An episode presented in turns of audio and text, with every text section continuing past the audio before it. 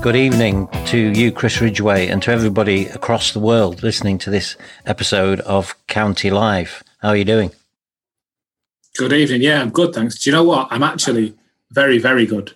Um, because, as you know, ever the professional, uh, I wanted to get a couple of beers in for the podcast tonight, just because it, has been a hard day's work and there's been a lot going on.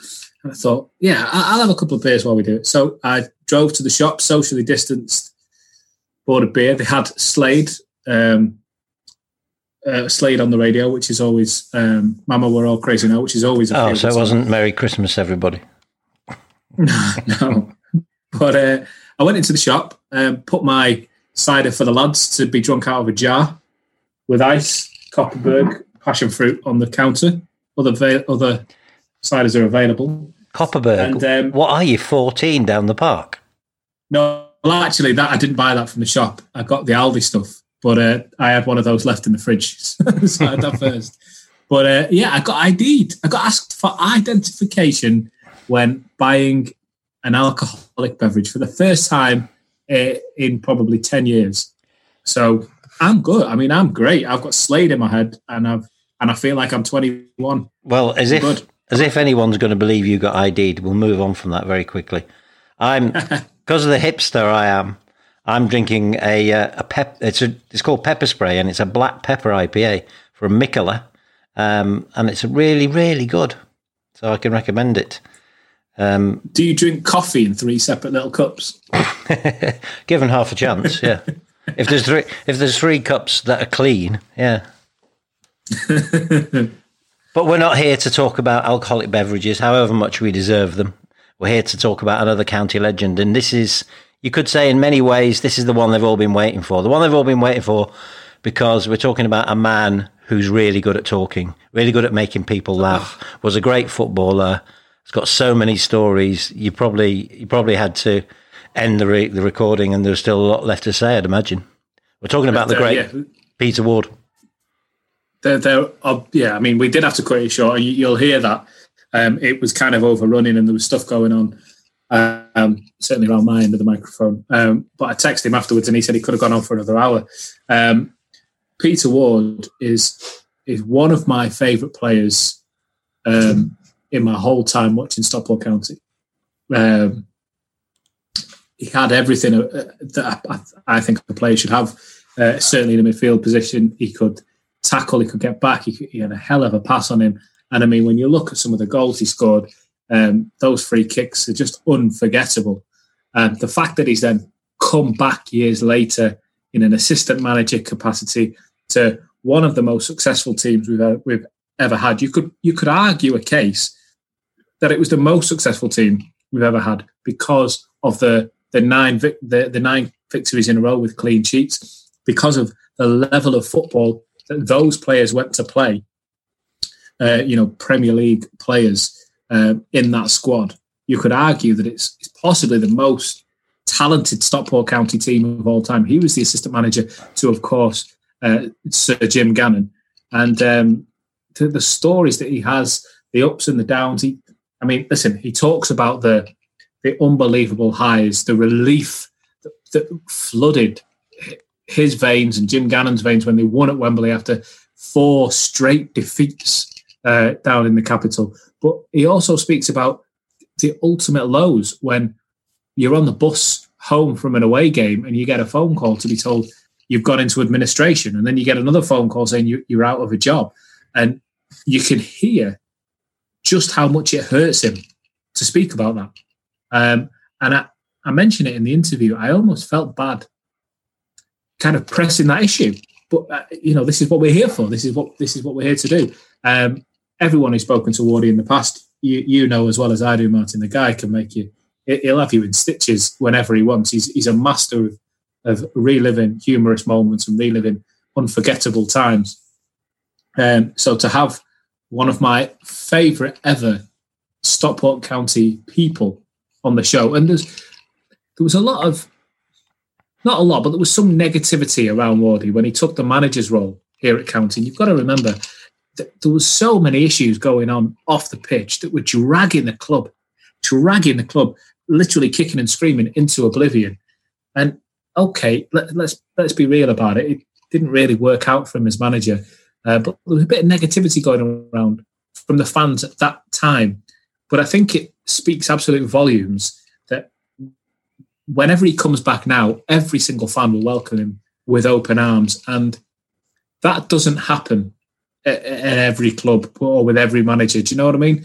When a, when a manager leaves after a few bad results, usually, uh, I mean, that's what they're remembered for, um, regardless of what they've done previously. Um, but but not so much the case with with Wardy. Uh, terrific ambassador for the club and one that I just I was amazed to speak to. Just a great guy. Talking of putting things down, yeah, that drink. We're on we're on a Zoom call, and uh, I've been. you've been away with yourself and how wonderful Peter Ward is, and all completely justified, obviously. But I've been signalling to you to put your drink down because of the noise your ice is making. So if so the uh, it's it's not too invasive, but uh, it will come across in the podcast. That's Chris's ice because not only is he the kind of man who drinks Kopparberg cider, he also puts ice in it as well. but yeah, your your chat with it's been a, it's been a hard day. your chat with Peter Ward sounds absolutely amazing, and as I said, you know, it probably could have been two hours, three hours, and not only is he funny and a great talker. Um, as you say, he really feels it, and, and I'm sure that really really came across as you as you said from the highs and the lows. Yeah, um, he's he's a guy that just oozes class. If I'm honest, um, when you speak to him, um, the the way that he just lives and breathes sport, uh, football in particular, um, the way he speaks about Stockport County, we've we've been getting this theme. I don't know if you've picked up on it from from the from the other legends that we've had when we had Matty Mainwaring in last week and and Sean Connolly and, and Tony Dinning, they, they, speak about coming home to county, and uh, you know they, there are. They, these are players that have come from far and wide. They're not Stockport boys. Not all of them are Stockport lads. And you know, Wardy, another example from Newcastle. But he speaks about whenever he comes to Stockport, he feels like he's coming home. He knows all the staff. He knows all the fans. They all know him. There's always someone who's willing to you know come and sit over, sit with him, have a drink with him, um, talk about the good old days, talk about where we are now, you know, and everything in between. It just for me, it just makes him such a class act, and and and I would argue the point. He's he's one of he's one of, if not the best central midfielders I've I've seen us have. Period.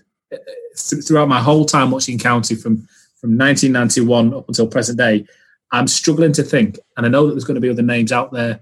Chris really, Marsden. really, they're the best. Better than, uh, you know, we were talking a few weeks ago, and you were talking about Chris Marsden in the same way. Would you say really he was better than Marsden? Would you pick him over Marsden? You've got a team sheet in front of you. You can pick anybody that's ever played for County. There is, there is a case. There is a case to be made. Marzo was a, an unbelievable player. Please, sir, make it. Sound like a, make the case. I don't want. I don't want to sound like I'm taking anything away from him, but when you look at some of the absolute rockets that um, that Peter Ward used to ping in from free kicks and the, the, the the engine that he had on him getting up and down, and then if we're going to take it further and say as an all-round ambassador for the club, to, to be then assistant manager and, and, live through all that, to to just be there as a player, all those trips to Wembley and you know part of that Kevin Francis era um, I'm going to make the case. Uh, it's a difficult one for me to make, but I'm going to stand by. I'm going to stick my neck out there, and I'm going to say, I'm going to say, in my opinion, I think he's the best central midfielder we've had since I've um, since I've been watching Stockport County. Well, you can get in touch live at SCFC if you want. I, we are on Twitter, so get in touch on Twitter if you think um, Chris is a a raving lunatic, if you would uh, disagree with him slightly, or if you think uh, Chris has got a, a, case to make, then get in touch with us. We'd love to hear from you. Um, but let's play the, the interview with, with Wardy, and we'll pick up after that. Well, very good afternoon. Welcome to Stockport County Live. Delighted to say, joining me on the phone today is Stockport County legend. I don't say that term lightly, Peter Ward. Peter, very good afternoon. Good afternoon to you. Uh, Good pleased to be here. I've just been saying off air, um, we owe you a bit of an apology. This has been pushed back a, a, couple of weeks now. I've been itching to get you on, but for one reason or another, things just keep cropping up. But here we are, and uh, we're delighted to have you on board. Do you, do you take kindly to the term Stockport County legend? Does that does that sink in? Well, I don't know. I don't think I'm a, a legend. I think there's a, a few more le- legends than me down the line, like you know. But uh, enjoy my time at County. You know, I love the club as much as uh, the fans like. You know, it's just it, it was a special time for me when I was at the club, and I don't think see myself as a legend. I just really enjoyed my time there. Well, uh, I think there will be many that do see you as a legend, so I'm going to continue with the title, uh, if you don't mind. Before we before we start going into uh, into football specifics, uh, due to, to, quarantine and lockdown, I'm doing this interview this evening from my son's bedroom. I hope you're somewhere nice and cosy, comfortable. Yes, I'm in the bedroom. Coming from work. Uh, yeah, it is all it is all crazy. How you how you finding uh, lockdown and quarantine and everything else? well, at first I, I, was enjoying it, you know, but as it's dragged on and dragged on, I, am starting to feel it a bit now. I'm starting to miss me sport, missing me football, missing me cricket, you know. So it is dragging on a bit now, and there's only so much gardening you can do. Mm, tell me about it. My grass is looking exquisite at the moment. Uh, That's my garden's uh, you say you're missing your cricket and your football. What what do you do at the moment to keep active, or uh, in a usual circumstance? Are you still able to get out for a kick around? No, no, not at all. I can barely walk with the state of my knees. But uh, no, I, I like to go out and watch cricket, like local cricket anyway, you know. I go up to shore, I go up to Saddleworth, watch a couple of games, you know, from the side, enjoy a nice drink on the side when, when it's sunny. Uh, that's mainly in the summer. A lot of the time I've been, I work quite a bit during the weekend, so I, I don't see as much football as I'd like to, you know, during the season. Yeah, no, it's um, it's a bit of a crazy one. We do see you at County from time to time. But last time we bumped into each other, Peter, it was at, at Wrexham, wasn't it? it? it? feels crazy saying this. I don't know if I'm using the right terminology. It was earlier this season, or, or do we call it last season now? I don't know, but it was up there, at Wrexham, and I guess if there's if there's any other club out there who are going to try and um, contest who's the biggest Peter Ward legend club, I, I guess it's Wrexham. You, you've got a strong following there. Well, I, I was well liked there, and I enjoyed my time there. You know, it was it was a really good time, and I always get invited back. I don't know why. I do, do a few questions and answers, and they keep asking us back. So every time I get a free dinner, I keep going back. But I like to get back every now and again, say hello to a few old friends who are still there. A lot old fans still remember us. So you know, and enjoy my times and it makes us uh, makes us feel like uh, appreciated every now and again. Well, I, I won't ask you to say uh, on air which club you prefer. I don't think that'd be very fair on Wrexham. So we'll move forward into uh, into the stop. Well, but everybody knows that. Uh, we'll, we'll move forward uh, into the Stockport County realm now.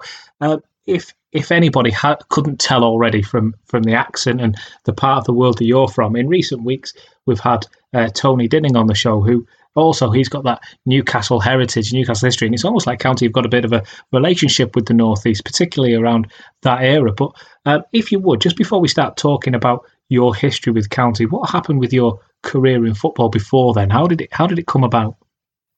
Well, what happened when I was a kid growing up, I was on trials at a lot of football clubs. I went down to Watford. I was at Blackburn, and at the age of sixteen, I didn't I didn't get taken on as an apprentice anywhere. So I went to work as an electrician. You know, I was studying to be an electrician. And after a couple of years, I was doing well at non-league and grade 18 level. And uh, I moved into the first team at Chester-le-Street Town. And I, I started getting recognised and people were coming to watch us and I got invited down to uh, a couple of clubs for trials. And then out of the blue, I got invited down to Newcastle when I was there in 19, nearly 20. And I spent six months there as a non-contract player. And how was that? I mean, that I mean, it must have been an, an unbelievable. If you could cash your mind back uh, to those days when you when you get that call or the letter or however it came through that the Newcastle United uh, are inviting you down, that's got to be something. It, well, it was at the time. I was a Sunderland fan at the time, so you know it was mixed emotions at the minute. But then it, once I got into training and mixed with people like Peter Beardsley, uh, Chrissy Waddle, Glenn Roeder, manager was Jack Charlton, and then there was an up and coming young upstart called Paul Gascoigne. So it was an enjoyable time, and it was a real eye opener for me. And really, that, that I really wanted to be a professional footballer from then, you know. Yeah, I mean, it's, it's quite quite. Uh, it's just now just hearing back those names, especially when you say uh, a young up and comer like Paul Gascoigne to to see what he went on to achieve. Your first big break, if you like, after Newcastle, the first team that, that you kind of put yourself on the map with, if you like, was Huddersfield. Yeah, well, I got released from Newcastle at the end of the end of the season, and uh, I drifted back into non-league, and it was just out of the blue. I was playing a, a non-league friendly away Farsley Celtic, and uh, I had a, a, really good game on the day. And uh, after the match, this bloke came up, tapped us on the shoulder, and said, "Are you Peter Ward ex Newcastle?" And I said, "Yeah." He says, "Well." I'm from Huddersfield Town and we've been trying to contact you, but nobody had your number. Could you give us your number and we'll get in touch with you? So I gave him my number and it was about a couple of weeks later, it just rang us out the blue and invited us down for a trial. And went down on the trial, scored two on my first, my first game and got invited down for a couple of weeks. So I had a couple of weeks off work and then, the offer came for us to uh, sign professional terms and I, I jumped at the chance. Just try and speak if you can, if you can relive those days, if you like, when you, you realize that this is happening, there is a professional contract on the table there in front of you. This is the opportunity that, I mean, the top one percent get to get to play league football. You know, it's the top one percent of the one percent that, that, move on into the Premier League. But to, to get to play league football, that is an elite level of football, and you're getting a professional contract put down in front of you. Just what goes through your mind there? Because the electrician work, I'm guessing at the time, you think, backseat, I want to play football.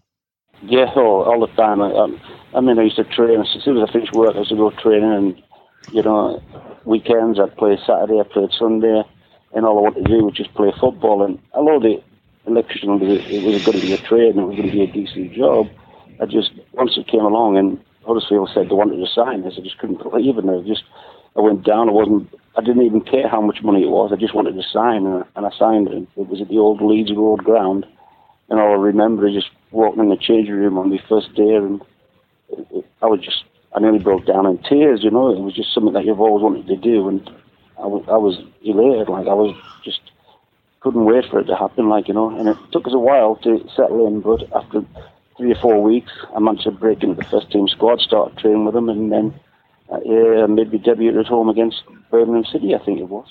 Wow, it's um, it, it really it's every story of a, of a player making that breakthrough. Uh, I find remarkable. You know, there's no fireworks, there's no explosions and, and big storylines, if you like, but just the fact that a player has managed to make that step after kind of doing it, I, th- I think, is incredible. You fast forward a few years. Um, you've obviously got some experience under your belt at Huddersfield. You've then moved on to Rochdale it's around that time that I, don't know if this is the right word to say, but a bit of a revolution is happening at Stockport County. The guy that I've referred to several times in recent weeks is almost seen as the godfather of county. Danny Bergara's working a bit of magic uh, over in SK3, uh, and you're you're on his phone numbers. You're you're on his. He's got your number because he wants to get you in. Yeah, it was. It was. Danny was a uh, was an ex manager of Rochdale, so but he wasn't when I was there. I'd, I'd joined Huddersfield after he'd gone into Stockport, and obviously, yeah, County, County were the, the team to beat. They, they, they were they were sweeping everybody aside. They were having big results at home and all that. Yeah, and uh, it was just out of the blue. I, I, was sat at home and I got a phone call off Rochdale and said, um, "You've got to get ready. You've got to go to uh, Stockport and meet Danny Bergara. We're going to sign you." Wow there was nothing. I didn't even. There was no inkling about it. There was no rumours. I mean, there was nothing in the papers, and I just got a. I just got a phone call. The, ma- the manager picked us up. He was Dave Sutton at the time. Got in the car and he drove us over to Stockport, and he said, uh, "Look, uh, before you go in there, he said you've got to sign." He says because we need the transfer money to pay the wages over. wow. Yeah, yeah. So, set him under no pressure. I think that the, the deal was agreed anyway before I'd gone there. That it was a, something like thirty-seven and a half grand plus a, a player called uh, Payne. Yeah. So it was it was one of them. Once I, once I got down and met Danny and you know met a few people at the club, and it was a no-brainer. Like you know. Well, what was that? What was that like for you when you were sitting at home? Where where was your headspace then? Because if if you're thinking everything's good at Rochdale, I mean, what did you know of County? Did you did? I mean, it sounds a daft question to ask now, but at the time, did did you want to move? Did did Stockport County interest you, or were things going all right where you were? Well, actually there was nothing happening because there wasn't much wasn't much in the papers at, at the time. So I was I was I'd been home. I was at the north, being gone back up the northeast to visit my uh, family and that, and that's when I got the call. So I had to get down to Rochdale as quick as I could, and then jump in the car with with Dave Sutton and travel over to, uh, over to Stockport to sign it. I mean, there was there was no rumours that they were interested or anything. You know, just came out of the blue. Yeah, and I'm pleased it did. now, I guess the age-old question, the, the, the, question that you've probably been asked uh, more than any other, what was it like when you first met Danny? When I mean, we've heard. Uh, unfortunately, I, I, I never met Danny in person. Um, following county for years, walked past him on a few occasions and everything else, but certainly never in this capacity where we can speak to people. So I never got to know Danny, although I've heard hundreds of different tales and stories and, and recollections and everything else from from all the way from his son to his colleagues who work with him and players and former managers and everything else. When you first met him, Danny Bergara sitting there, I want you at county, however that conversation went, just just describe it. Well, what happened is I was at home at the time and went got the call from Rochdale, and two months later the phone went again, and it was Danny Bergara. And I'd never spoken to Danny before, and I didn't even know he was uh, Uruguayan at the time, so it was a, good conversation. Geordie and it. so, he just said, oh, I, I just, I've, I've, been watching you. I want you to come down and sign." So I got in the car and uh, came down to Rochdale, met Dave Sutton. He picked us up, drove us up to see Danny, and I came up to the old entrance of the county and knocked on the door, and uh, the little window opened, and I think it was Andrea at the time. I said, uh, "Hi, I'm Peter Ward. I'm here to meet Danny Bergara." Oh, she says she buzzed the door, and I just went through to the old reception, and I was I was looking onto the pitch. I could see the the pitch from where I was standing. So I said, "Oh, just wait there. We'll give Danny a shout." So I stood there and I was looking at the pitch. I thought, "Oh, I'll just have a walk out." When I walked out, there was a man lying on top of on top of the dugout. And he had an air rifle in his hand. And I looked, and I thought, oh, it must be the groundsman. And he was a firing, shooting pigeons on the other side of it. and, and I stood there and he turned around and I said, hello. And he, he oh, and he jumped down. And it was Danny thought it was, Danny Bergara. He was shooting pigeons. so,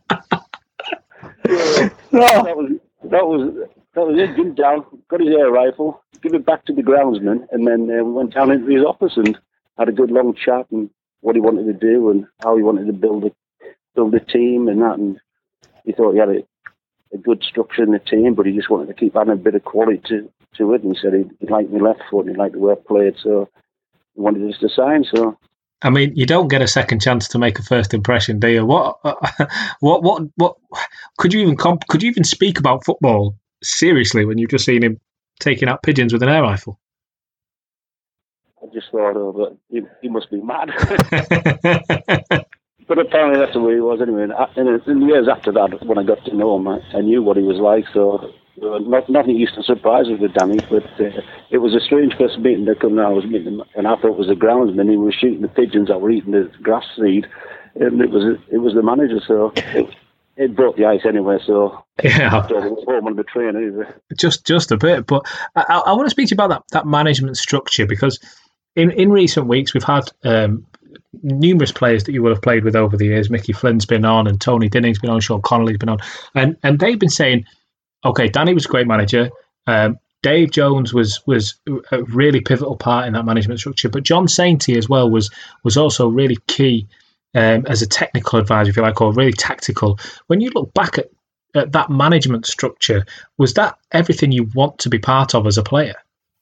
Well, it was at the time because I, I, think I joined it around about the same time as Dave Jones, and Dave Jones had come in as youth youth team coach, and uh, I hadn't met John Sainty before, but I got got to know John really well, and he, he was he was quiet. He just went around his business. He, he, had a good eye for a play. He used to go out scouting a lot, and uh, I went out with him a couple of times. He invited us out, so I went riding. Sometimes we wouldn't even finish the warm up, and he said, "Come on, we're leaving."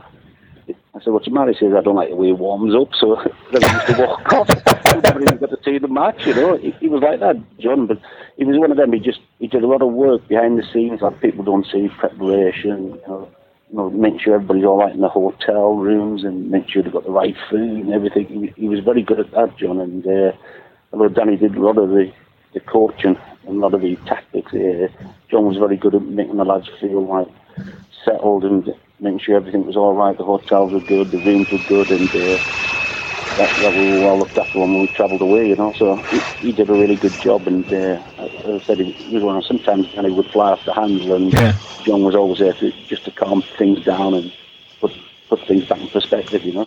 Now, when when, when certainly as fans, when we look back at, at this era, um, like I'm sure future fans will do about the current era, uh, you look back and you see the pictures of the players smiling and all the, the, the players that are in these pictures, like yourself, like Flinny, Tony Dinning, Alan Armstrong, Kevin Francis, eh, eh, eh, all of these players, you, you kind of get this picture of what it must have been like off the scenes and, uh, you know, what, what the players were like between one another and the, the banter that must have happened between them and the relationships. And I've spoken to you before about stuff like this, and, and I know that you really you really loved that time. It was it was one of the great times. It, we were like a like a big family. We, we were really good pals on and off the pitch. You know, we, we had respect for each other. We we knew we, we didn't think we were the, the greatest team in the world, but we knew that we, we were good. We, we we could battle. We, we were strong. We had big curve, you know, we had a good, strong defence. And we had some real characters in the team, you know, like Flinny, Kev Francis, Chris Beaumont, Dave Frain, uh, Bill Williams. They were all characters on and off the pitch, you know, so we had, had a really strong squad. And, and, and Mickey taking that used to go on was unbelievable, you know, every minute of the day. It was just a laugh. I used to, I used to love getting up in the morning, just getting into work, just so I get in early just so we could have a good laugh. who who who were the players that you kind of bounced off the most, and and do you have any tales just off the cuff that you can you can recollect? Oh, no. I'm a bit rude. Someone's, uh, I, I don't say too many, but no. Oh, you're all right. You're all right. Just just minus the swear word, you'll be fine. No, no, no. There was, there was a couple of occasions when I came out the changing room and getting ready, ready to go home and when I come outside, there was a skip outside, and Chris Beaumont, Dave Frain, and uh, it was Sean. Sean sat in the skip, and I'm saying, "What are you doing in the skip?" He said, "Oh, we it with uh, Barney's car." So it was Darren Knowles because he had a, used to have a, a XR2, and it was absolutely falling to bits. So the three of them decided to climb inside the skip and sit there and wait for Barney coming out. He said, "I thought you were in your car." It's just mad things like that. Just mad things off the cuff, you know. we went away on we went away on a pre-season trip once to the Isle of Man, and it was somebody's birthday, so everybody just decided to get dressed up. Everybody had to go out and get a fancy dress. We just decided to get dressed up, and Brainy went out and bought a pair of Fidel Castro slippers, everything with a cigar. had inflatables on, uh, had Hawaiian shirts on, and used to walk around Ramsey. Like, the locals used to love us, you know. They, they used to look forward to us coming back every year was it was it that kind of relationship and that kind of bond that kind of sparked success and competitiveness on the pitch? Because you can have the best players in the world, but if you don't if you don't have that, then you don't have a team. No, we had a good team spirit. I mean, it was one of them. If we all went out, we went out together. You know, we we, we would go out, you know, for curries and you know, and for drinks.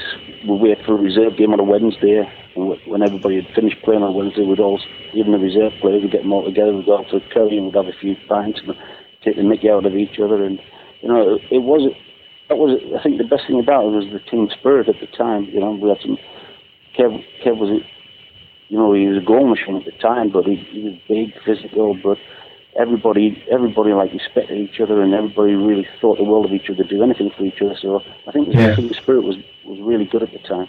Uh, it sounds it sounds unbelievable. Now I've got one thing I've got to ask you because we spoke about this at the Legends Night uh, uh, last year or the year before, and um, one thing that really struck me about tactics.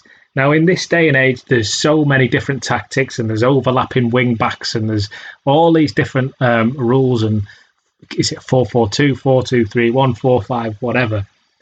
Danny Bergara had a tactic of a halfy halfy. Can you just what is a halfy halfy? I've never heard of a halfy halfy before. You told me. I think I don't think anybody else has heard of halfy halfy. halfy Danny. We, we trained all week and we, we practiced uh, three five two playing away at five two, and everybody thought, "Oh, that's the team for Saturday." So we get down to Reading on the Saturday, get in the change room, and it's quarter to two, and Danny says, "Right, this is the team for today, and it was totally different to the team that had practiced all week. And he said, we're playing four, three and a half, two and a half. Jim, you're halfy halfy. When we've got the ball, you're up front. And when we haven't got the ball, you're at the back. so he's relying on his engine there and a halfy halfy. I mean, what a way! An hour, an hour and a little bit before kickoff to start explaining the whole new tactic to do a, a game like Reading. It, it, was. It, it, it, was just came out the blue. We thought we were playing three five two. When we got there, we were playing four, three and a half, two and a half. Jim, you're halfy halfy. But the lads just just laughed and just got on with it. Like we, we knew what to do. We, we knew how to play anyway. So uh, Jim just slot, slotted in alongside midfield with me and me and Franey, and we pushed Chris Bourne on further up with Precy and, and Big Kev, you know. So it wasn't a bad front three, and it wasn't a bad middle three, you know. So I think we, we ended up winning the game 2 1, I think, if I'm right. But uh, yeah, it was it's just one of them things. Danny used to just drop things on you like that. You know, you think you're playing, and all of a sudden you're not, and you've been practicing all week, and I, I mean, I felt sorry at the time because Dave Miller thought he was playing sweet. And I'm like, go down there, he wasn't even in this team, wasn't even in this that's just the way it was. That's just the way it was at times. And sometimes he just he must have just thought something up in his sleeve or something, and then just turn up with it, you know. And that, but in the end, we just know how to adapt. We knew each other's game inside out, so we knew how to adapt anyway, you know. Yeah. Jim was Jim was that flexible. He could play up front. He could play wide. He could play full back. He played centre half, sweeper, midfield, holding midfield. You know, Jim was one of them that, that could play anywhere, anywhere. You know, so people like him in your team, you, you knew that you weren't going to be far short anyway. Well, let's move on to, to Jim Gannon then, because he's he's a guy that you've had a, a, a playing uh, experience and a relationship with, and then again in management. And um, uh, Jim is now being being dubbed, if that's the right term, and I can't say I disagree with it too much, uh, as County's most successful ever manager. You, you, look at the managers that we've had in in that kind of period of Danny Bergara, then Dave Jones and Gary Megson, uh, and then you come forward to Jim Gannon, and you've worked with him as both a player and a manager. Now, I'm going to start just by saying you talk about Danny Bergara and what a character he was. Jim Gannon is a character that will be remembered forever in Stockport County for, for centuries to come. But I get the impression he was a very different style of manager than Danny Bergara. He is. He's very. Of course, he's very different. Jim. I mean, Jim's one of one of them. He, he's like meticulous in his preparation. He leaves no stone unturned. He, he studies everything, every team. He, he works things out. He gives he gives people so much information. You know, sometimes I, I used to say that you give them too much information, Jim. You might even scare them. You know, but he, really he's meticulous and he used to sit at home for hours watching videos, cutting it and editing it himself. He used to give the lads a presentation on on Fridays. You know, because at the time we we were struggling. I mean, he's done this with no finances over the years. You know, putting teams, built teams, the teams that he's built. You know, I mean, just keeping them in the league the first first time we were there, it was it was unbelievable. Like you know, what an achievement that was. But that was down to his hard work. He, I mean, he works. I think he would work twenty four seven. Yeah. In fact, I know he, do, he works 24 7. That's the way he is. He's so dedicated. But, you know, he just wants to, to give people so they don't you don't feel like uh, that, that he's letting letting down in any way. He just gives them information and, and you know guides them, and he, he, was great for the young players. And how how did how did it come about that that, that you were his assistant? I mean, it obviously worked out to be very fruitful, and we're very thankful that it happened. But Jim's played with a lot of players. Uh, how, come he? How come Peter Ward? Did you two just have that good a relationship? Well, we were good friends as players. You know, we had a lot of respect for each other as one of them yeah, we used to go out for meals together with family, his, his uh, girlfriend and daughter, and. And we used to we used to mix quite a bit after games and that. And I was I was one of the ones that used to room with them because everybody said nobody would room with me. Nobody wanted to room with Jim, so we got left together. it was all right because I was a good tea maker. I think that was the thing in the end. I could I could make a good cup of tea, and used like a cup of tea in bed.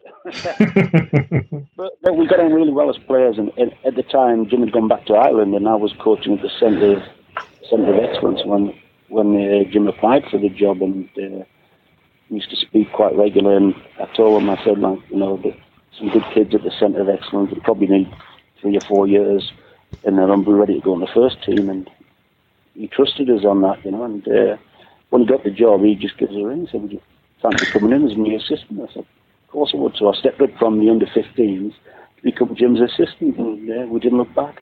And you, you look at those that, those players. I mean, I, I don't. I, I remember being being laughed at or whatever with with friends who were, you know, United fans, City fans, whatever. When I said these these players are Premiership quality that we've got, some of them are international quality. Uh, did it surprise you when you see the likes of Anthony Pilkington? Uh, uh, and and they're like going on to play Ashley Williams, going on to play at the very top level, and to going on to achieving just what they did. No, no, not at all. I mean, we, we, we, had to get in quickly. When we got into the club, we had to get in quickly and sort out who, who we rated and which kids we thought we, we were going to get through who were going to come through, like, you know, how we're going to fast track them through the team.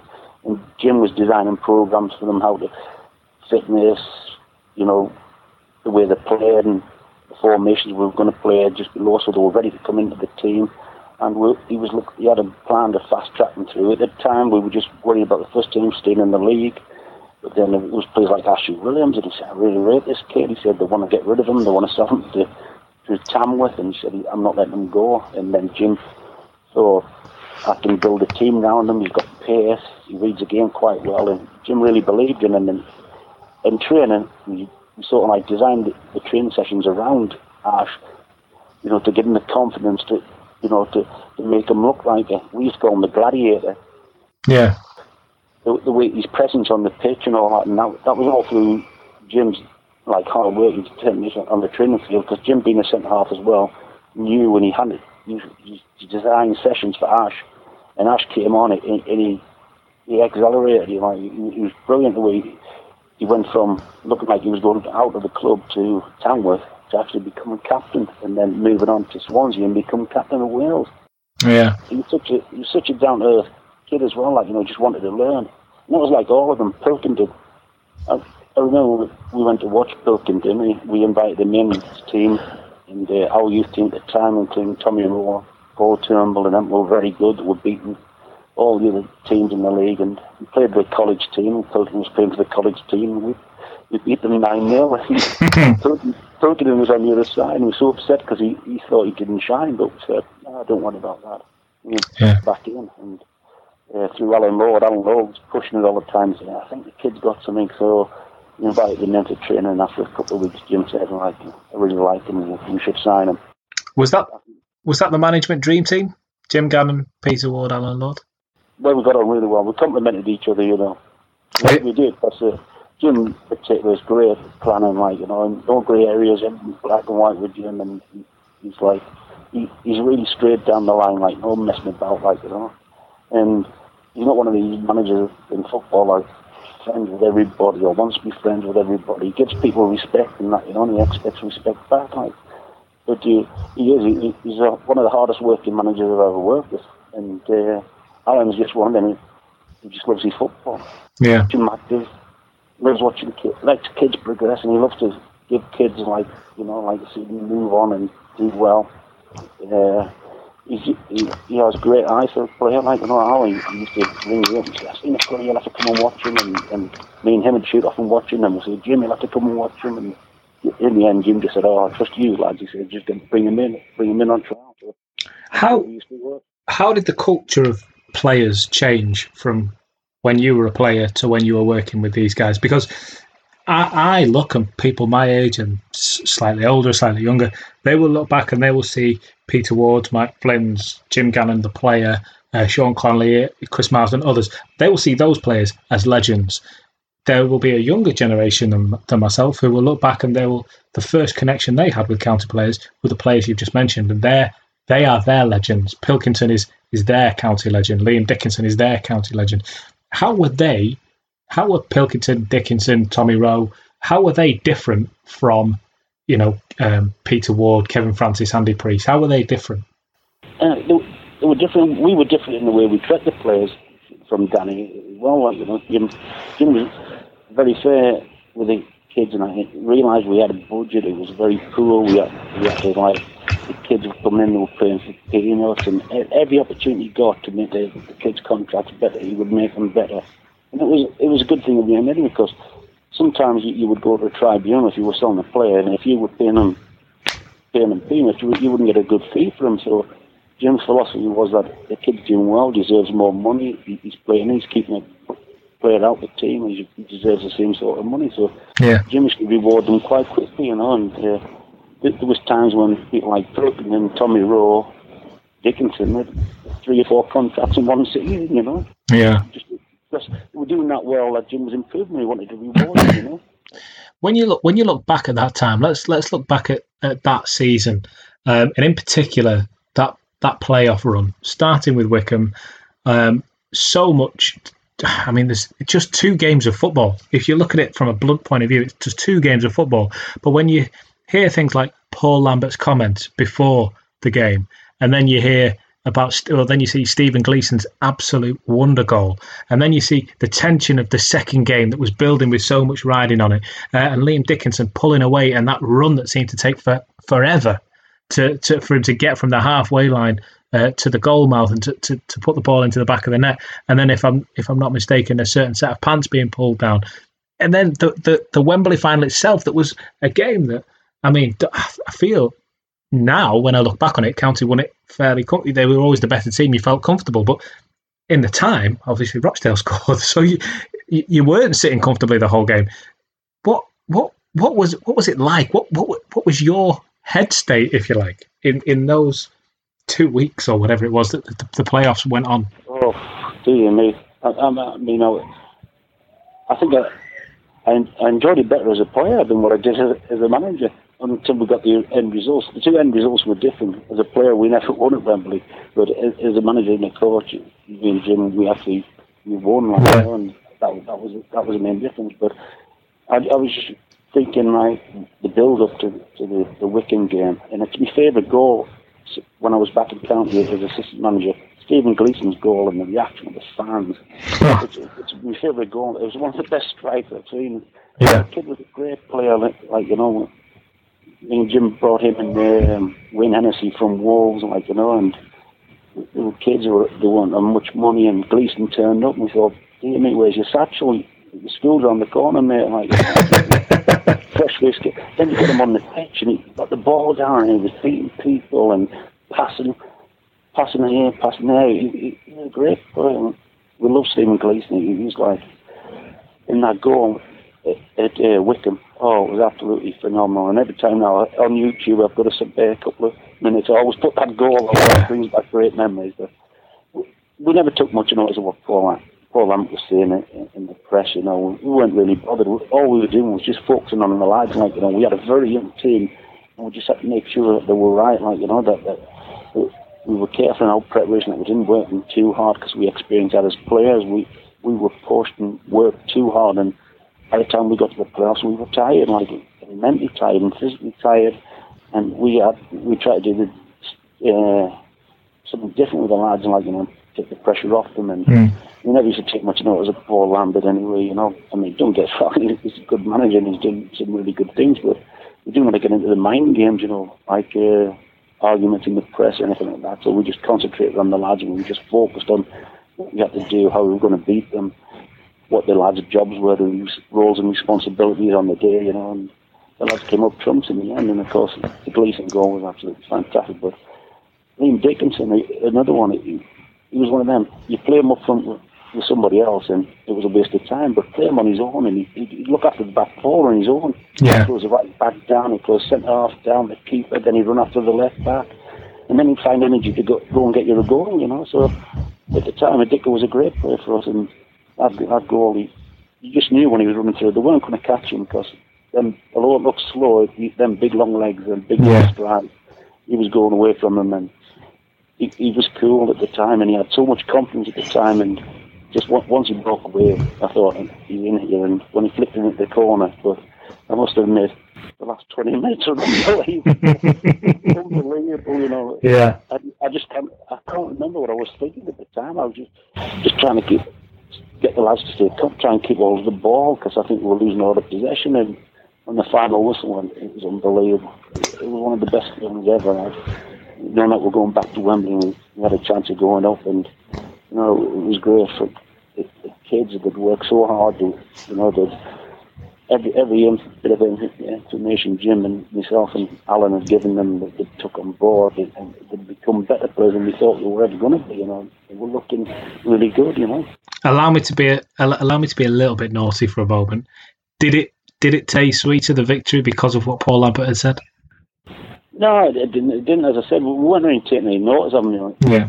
It was was for the fans to go back, give us a chance to go back to Wembley and actually win you know, because we'd been there, we'd been there four times and we'd lost, you know, so we wanted to go back. Yeah. As players wanted to go back as the management team that was that had won at Wembley, you know, that that was our what we wanted to do, me and Jim, you know, and. Uh, was that was that a special? I mean, eh, obviously it was a special victory, but for you two, because because you'd been there as players, you know, it, you weren't just another manager at another club. You had this history and everything else.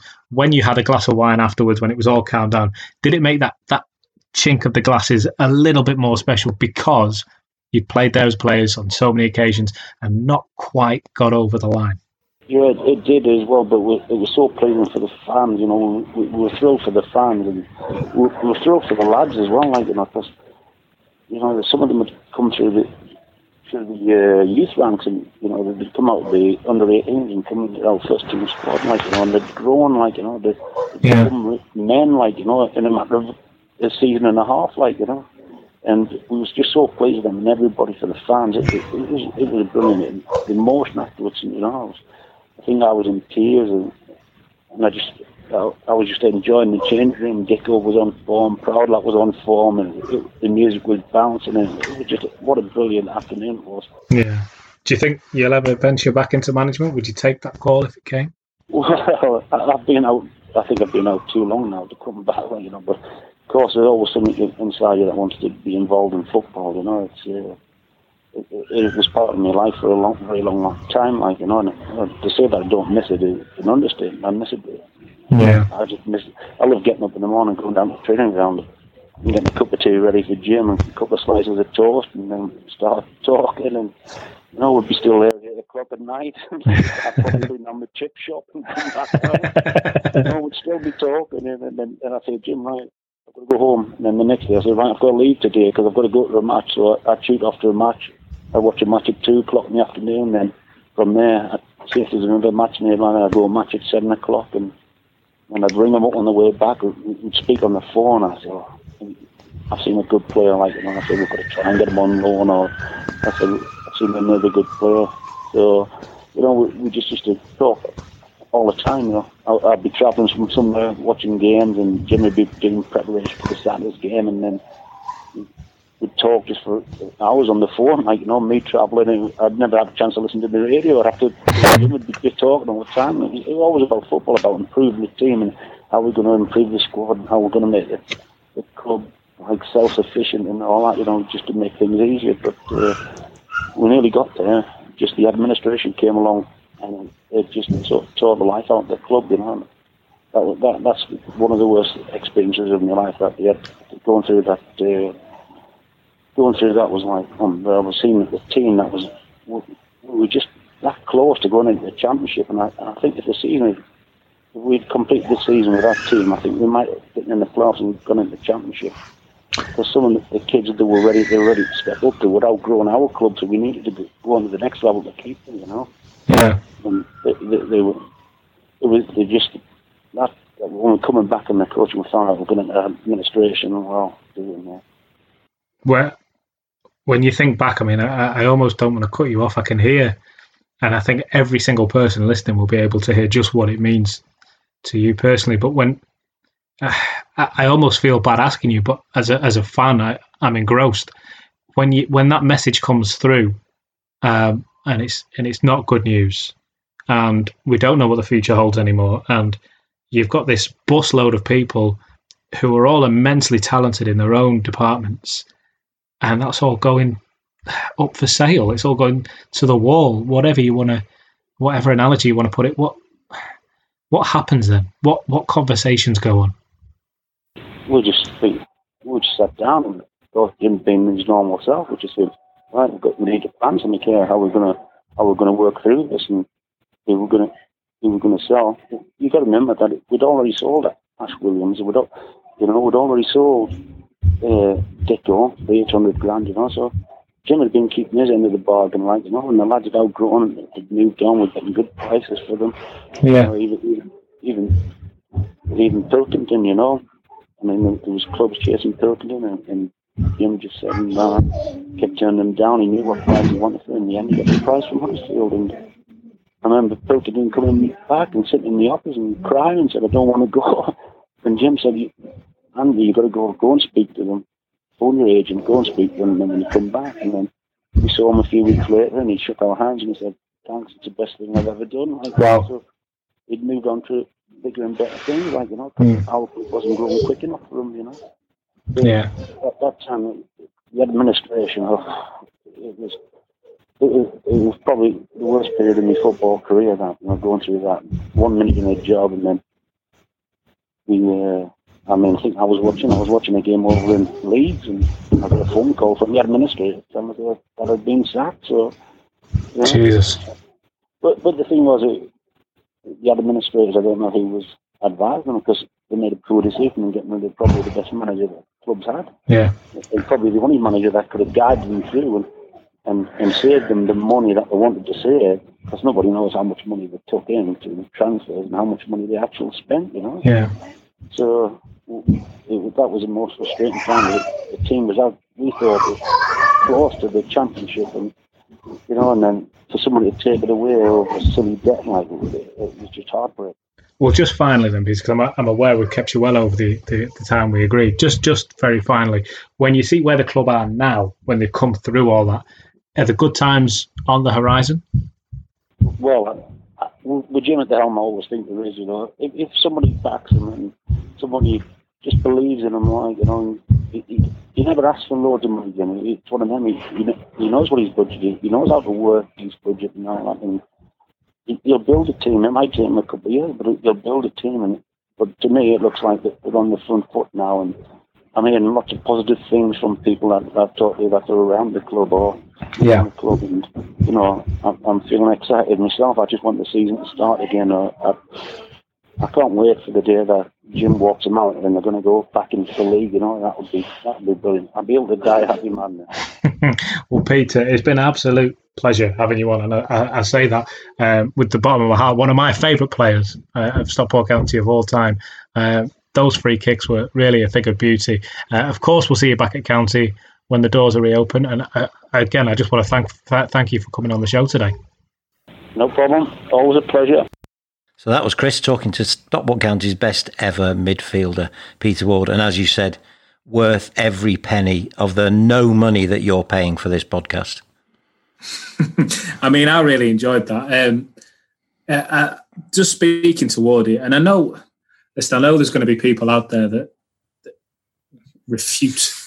What you know, he's not the, the best midfielder ever, but you've you've got to put him up there. And I mean, at the end of the day, with a subjective argument, I think I loved watching Wardy play. And I think if you asked any of the players that played with him, um, just his character and everything about him, what he brought to the table, aside from on the ball um, activity, just what a, what an absolute guy. And I've got to say, Martin, when when we touched on it before the interview, um, when he spoke, the bit that got me the most. I mean, he remembers the good times, the dressing up in the Isle of Man on a pre-season tour and all that. He remembers all that, and yeah, of course, it's it's great for him.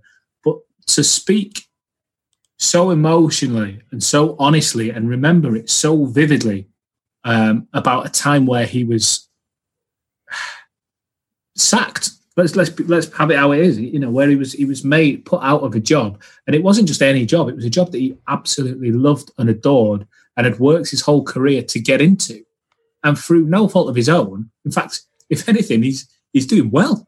To, have that ripped away from him, I just thought, what you have to praise that honesty. So yeah, that's the equivalent of the the hometown boy makes his debut, thinks this is it, and then you know doesn't end up playing for that team ever again, or only plays a few games and then gets you know then gets transferred. It's it's the it's the equivalent of that really. Um, so you know you wouldn't you wouldn't wish that on anyone. The good thing about Peter Ward is there's a lot of good stuff on the other side of the scales to balance that up.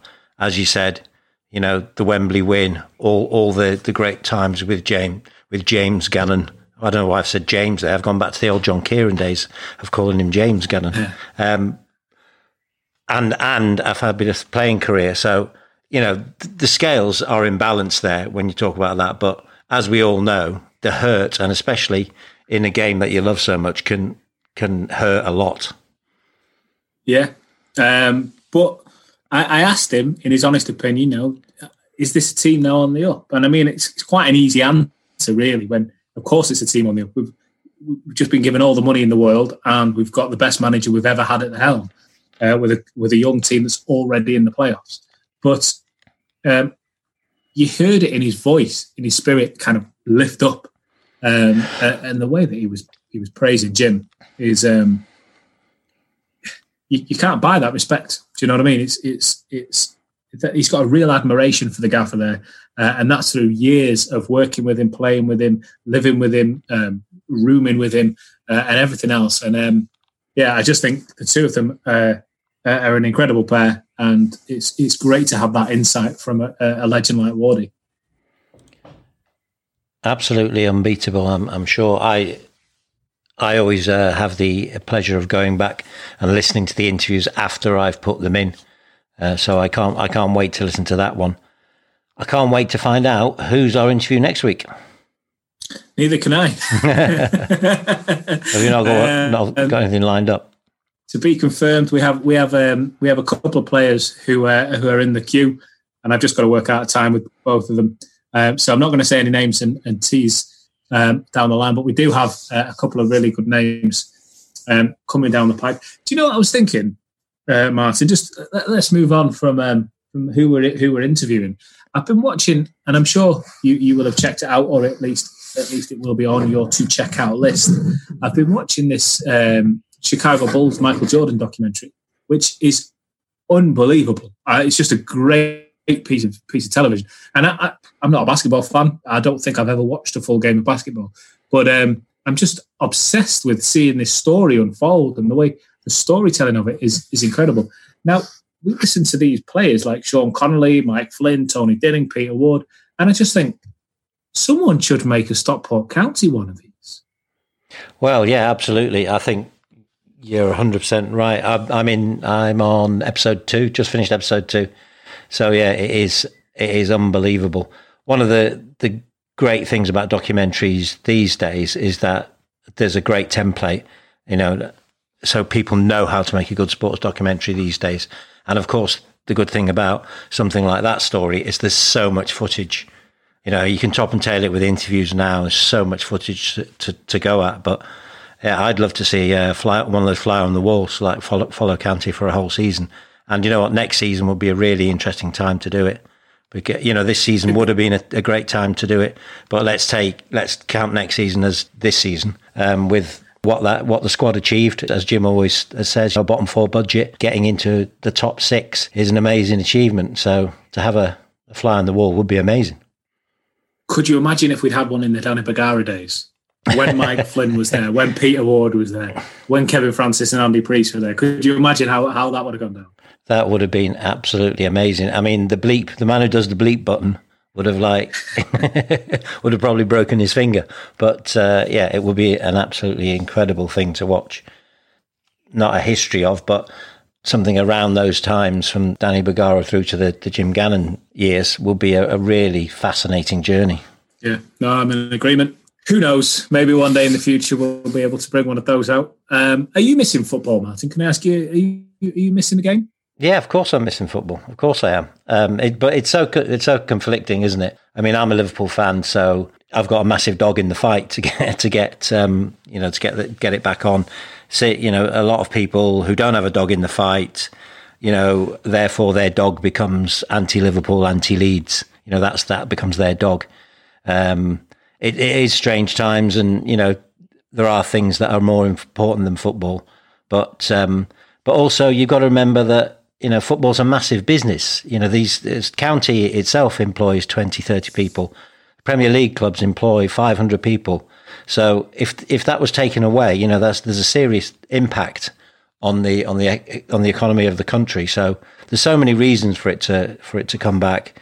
Whether you know they should whether you know how it comes back You know, it's it is such a complicated thing, but but yes, of course, we're all missing football. We're all missing it. Did you catch any of the? Um, did you catch any of the Bundesliga?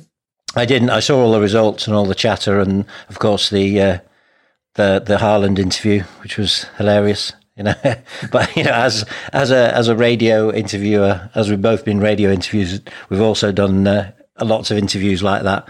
You know, so that that was fascinating. That was fascinating and funny to see. Yeah, very. And so we'll just finish the big question: How closer are we to Kevin Francis? Um. Uh, well, um, I'm hoping to book a plane ticket to Canada any day now um, to get over and track him down. I, I, my, my my thinking is he's not going to be that hard to find when I get over to Canada. You know, he's six foot seven. Yeah, I'm gonna I'm gonna see him sticking out somewhere. Six foot so, seven um, with a very uh, thick English accent. So he yeah he can't be yeah. that hard. You know, tell, where's the English guy? Oh, he's over there. It'd be easy. yeah, Chris, I'm looking forward to, uh, to chasing him down. Chris, thanks. Thank you.